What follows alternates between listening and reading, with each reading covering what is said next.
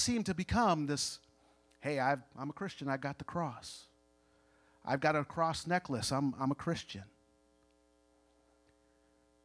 But we, a lot of times when, we're, when people do that, they forget the meaning of the cross. They forgot, forget what happened on the cross. See, what happened on the cross was not pretty.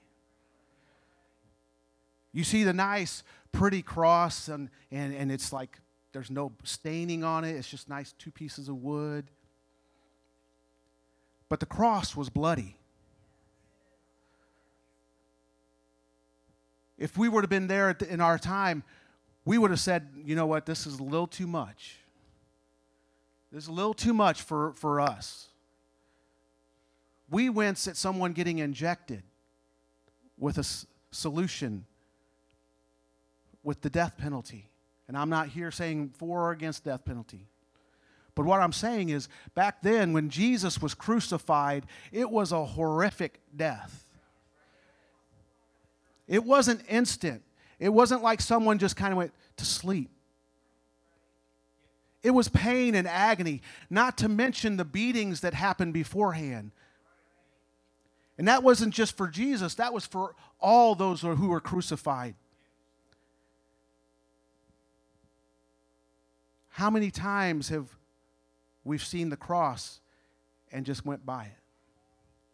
Even as believers, we've come numb to the signal of the cross. We don't always remember the horrific scene that was there.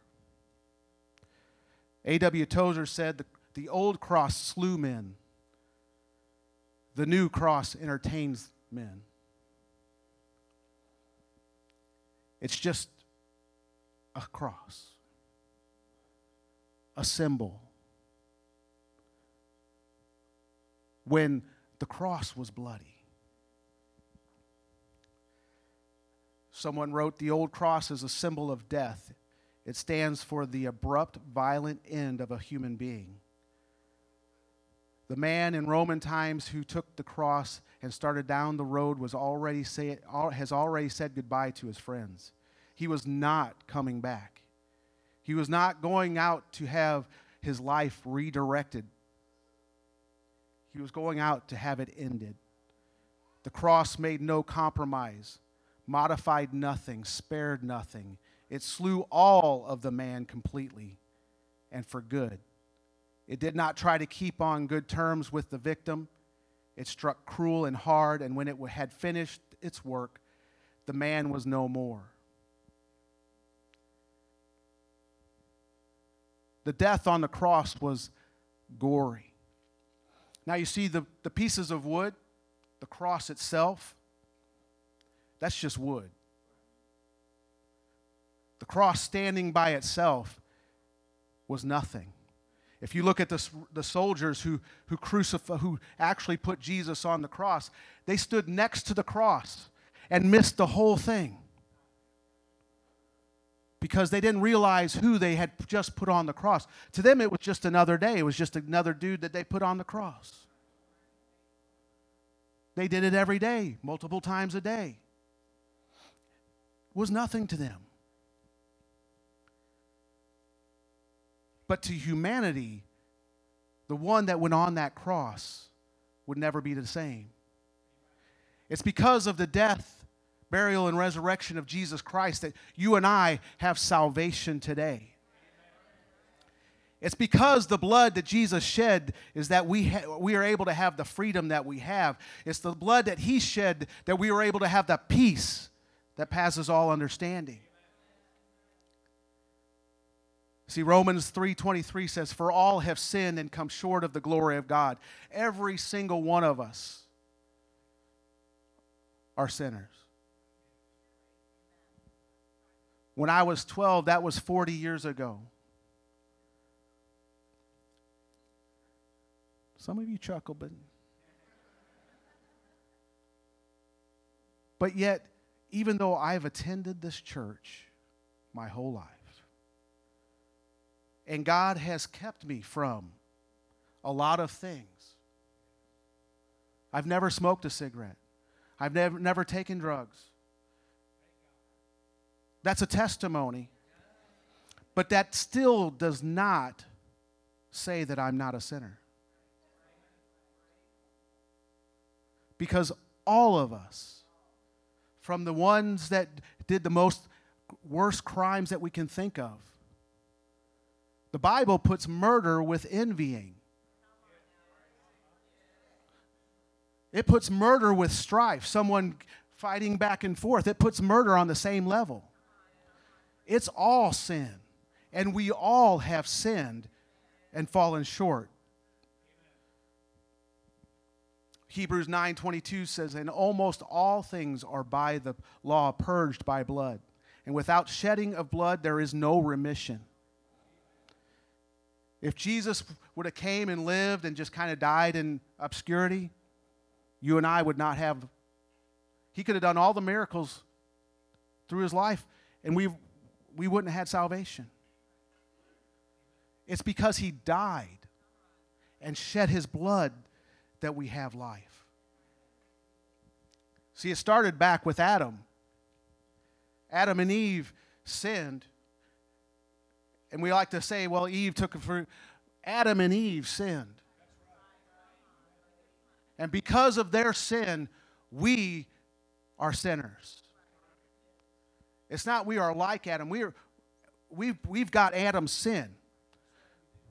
We have Adam's sin. The first Adam, we just, from after him, if he turned around, he would see us all because we all lined up right behind him as sinners. It's because of the blood of Jesus and Jesus' sacrifice that we are able to get out of that line of death. Because when sin is in your life, because it's enmity against God, it brings death. There's no other choice. The holiness of God can't have it any other way. It can't exist with your sin. That's why there's a, a, a, separation when we, when we have sinned and our lives are not right. There's a separation between us and God. But it's by God's blood that we are able to come into uh, communion with God and have a relationship with God. See, God started it back in Genesis. Genesis 3:21 unto Adam also and to his wife did the Lord God make coats of skin and clothe them. He killed an animal, shed blood to cover them. Throughout the Old Testament, throughout the Old, Old Testament, there was a shedding of blood, the lamb, to cover the sin of man. But then came Jesus. Jesus came and it didn't no longer just cover the sin of man, but it washed it away. And see, it's when we repent and we're baptized in Jesus' name, because there is no other name, and we are filled with His Spirit with the evidence of speaking in tongues, a language that we've never spoken. The speaking in tongues is not the Holy Ghost, it's the evidence of God's Spirit living in us. That's where we are, we, uh, uh, word. That's where we are, uh, we, with his death, burial, and resurrection. I can't think of the word. We identify, thank you.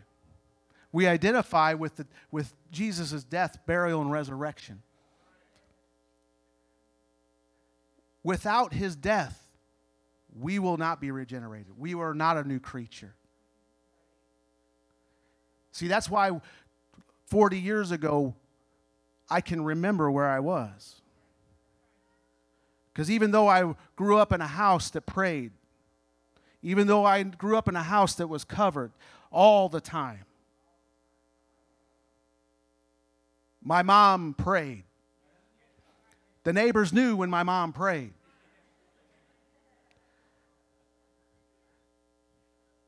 My dad prayed, not as loud as my mom.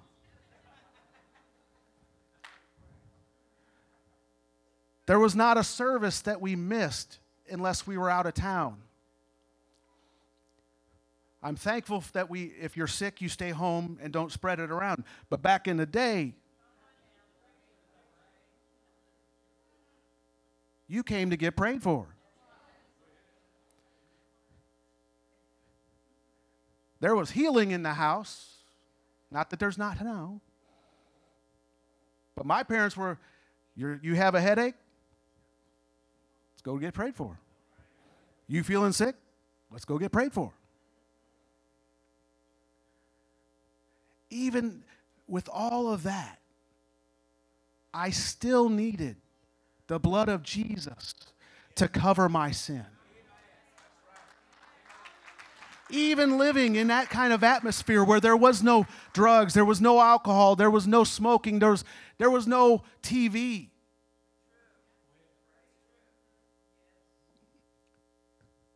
May have been better. Even with all of that, even with showing up to church and being a faithful attendance of church, it didn't change the fact that I needed the blood of Jesus to cover my life. Because we all have sinned. But you know, Jesus, there was a man, I just listened to a testimony of a young man who uh, he uh, was high on drugs. And he's like, Lord, either just kill me. He had never prayed before. He said, Lord, just kill me or you're going to have to do something with me. And he said instantly, he was no longer high. And he was like, whoa. He was freaking out. He said, I need to get to church. He went to the church, and at this point, point in time, he was uh, very much a hippie from the 70s, 60s, 70s, so he had the long hair. He looked crazy, and uh, he had just gone through a bender with, with alcohol and, and drugs. And he went up to the church, and uh, it was uh, in the South, and they had 24 hour prayer. He knocked on the door, and the guy opened the, the church member opened the door, and, and the hippie was like, I need in, I need to pray. And the church member went, No. So he went out, went out, went, stayed outside, he was like, I got to get in there. Knocked again. Church member came again and said, Nah. Uh, it's three o'clock in the morning you look a little sketchy. Maybe not. So this young man took off, started riding his bike, and went around to the front of the church. He said, right there, he saw Jesus on the cross. And all the gore and all the blood and all the horrific scene that it was. He said, Jesus said, if you were the only human being on earth, I would have done it for you. See, Jesus loves you and I. And no matter how bad we think we are, no matter how horrible we think our life is going, if we were the only human being on earth, Jesus would have came and died for you. That's how much he loves us. My wife, Becky's sings a song, Alabaster Box. It gets me every time she sings it. And those of you that have been filled with the Holy Ghost, I don't know about you, but when I hear these words, it takes me back. It says, You weren't there the night Jesus found me. You didn't feel what I felt when he wrapped his arms around me. You don't know the cost. You don't know what God saved me from. But I do. And if it wasn't for Jesus, I probably wouldn't be here. It's because Jesus died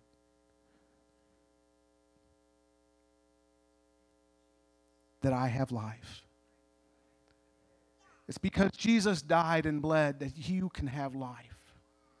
Some of us might need to go back to that time and, and start revisiting that, t- that moment when Jesus wrapped his arms around you and be reminded of the peace that came into your life and what God saved you from. See, my testimony is that I was saved from drugs and alcohol and all that junk. Some of you were saved out of. that lifestyle. But each one of us has a testimony. And each one of us needs to remember when we see a cross that there was blood shed for us, that He died for us, and we could have been that. That could have been us if it wasn't for Jesus. Today, as we stand,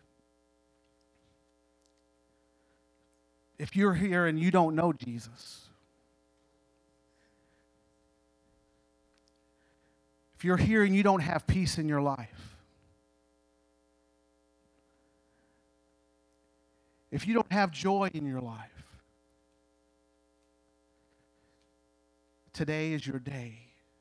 God wants to wrap his arms around you and fill you with his peace and his joy. If you're here today and you've been filled with his spirit,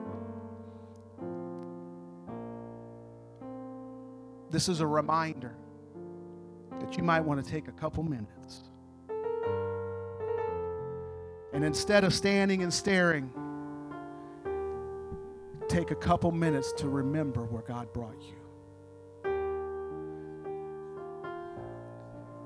Because if it wasn't for Him, where would you be? If it wasn't for Him, would you even be alive today? If it wasn't for Him, would your marriage even be together?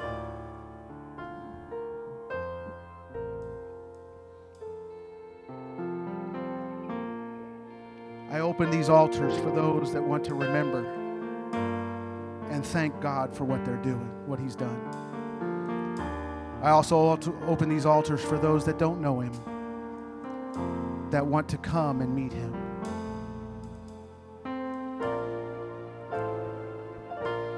Either way, God wants to renew your passion. God wants to move in your life. God wants to touch you once again.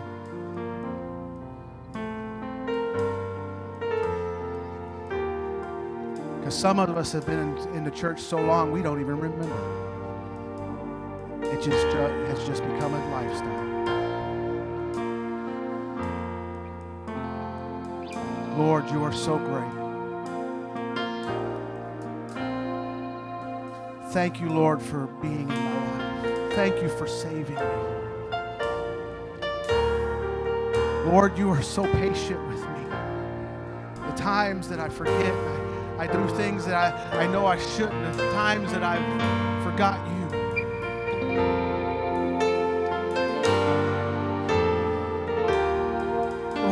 so faithful when I've allowed my walk with you just to become a ritual instead of a relationship. Lord, there's no one like you. There's no one like you. There's no one like you, Jesus. I love you, Jesus.